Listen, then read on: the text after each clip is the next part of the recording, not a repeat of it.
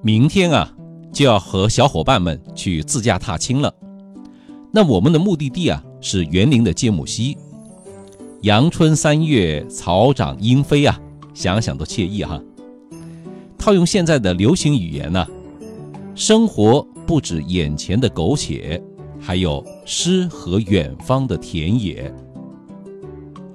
那我们初步规划的路线呢，大约是有三百公里呢，是在高速公路上跑。有小伙伴就建议啊，我们集合以后，每台车贴个车标“邵雍说交通”，然后呢组个车队，多炫多拉风啊！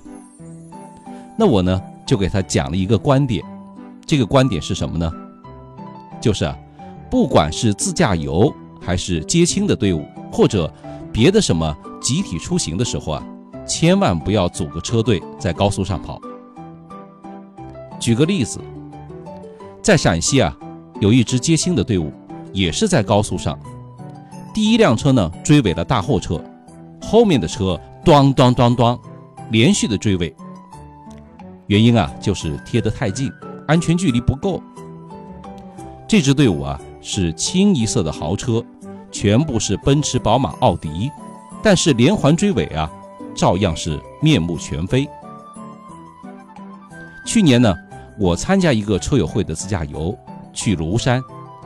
年轻的领队跟我们说：“哈，我们的队伍都在左侧的车道，在快车道上跑。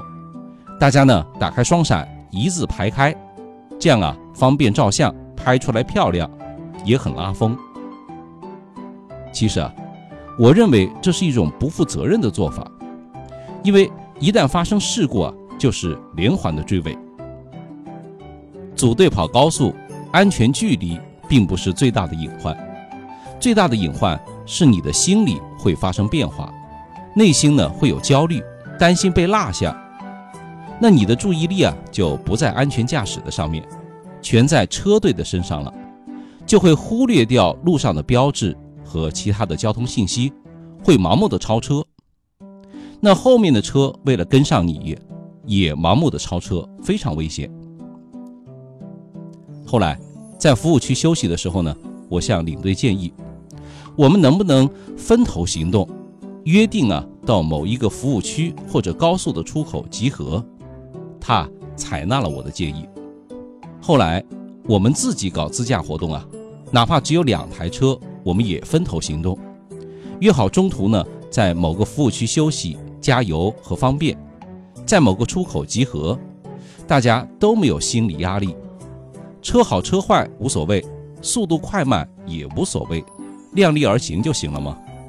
一百二与一百的速度差别，也就是一泡尿的时间而已嘛。另外，我们的车队如果总是占着最左侧的快车道，那我们的驾驶室又在左侧，右侧的盲区呢就会很大。您想一下，后面的车要超过你，你就很难从后视镜发现它。再一个呢，也不要一直打着双闪。你要是想变道，有的车你开了双闪灯以后啊，你再去打转向灯，转向灯它是不亮的。不信呢，你可以去试一试。所以啊，后面的车无法判断你的行车意图，特别容易发生事故。欧了，关于这个话题，你有什么想说的，可以留言和我们互动交流。邵雍说交通，赶紧关注一下吧，还是语音的哦。打开以后呢，点击那个绿色的像一个横着的 WiFi 的符号，就可以听了。还有更多精彩内容等着你，拜拜。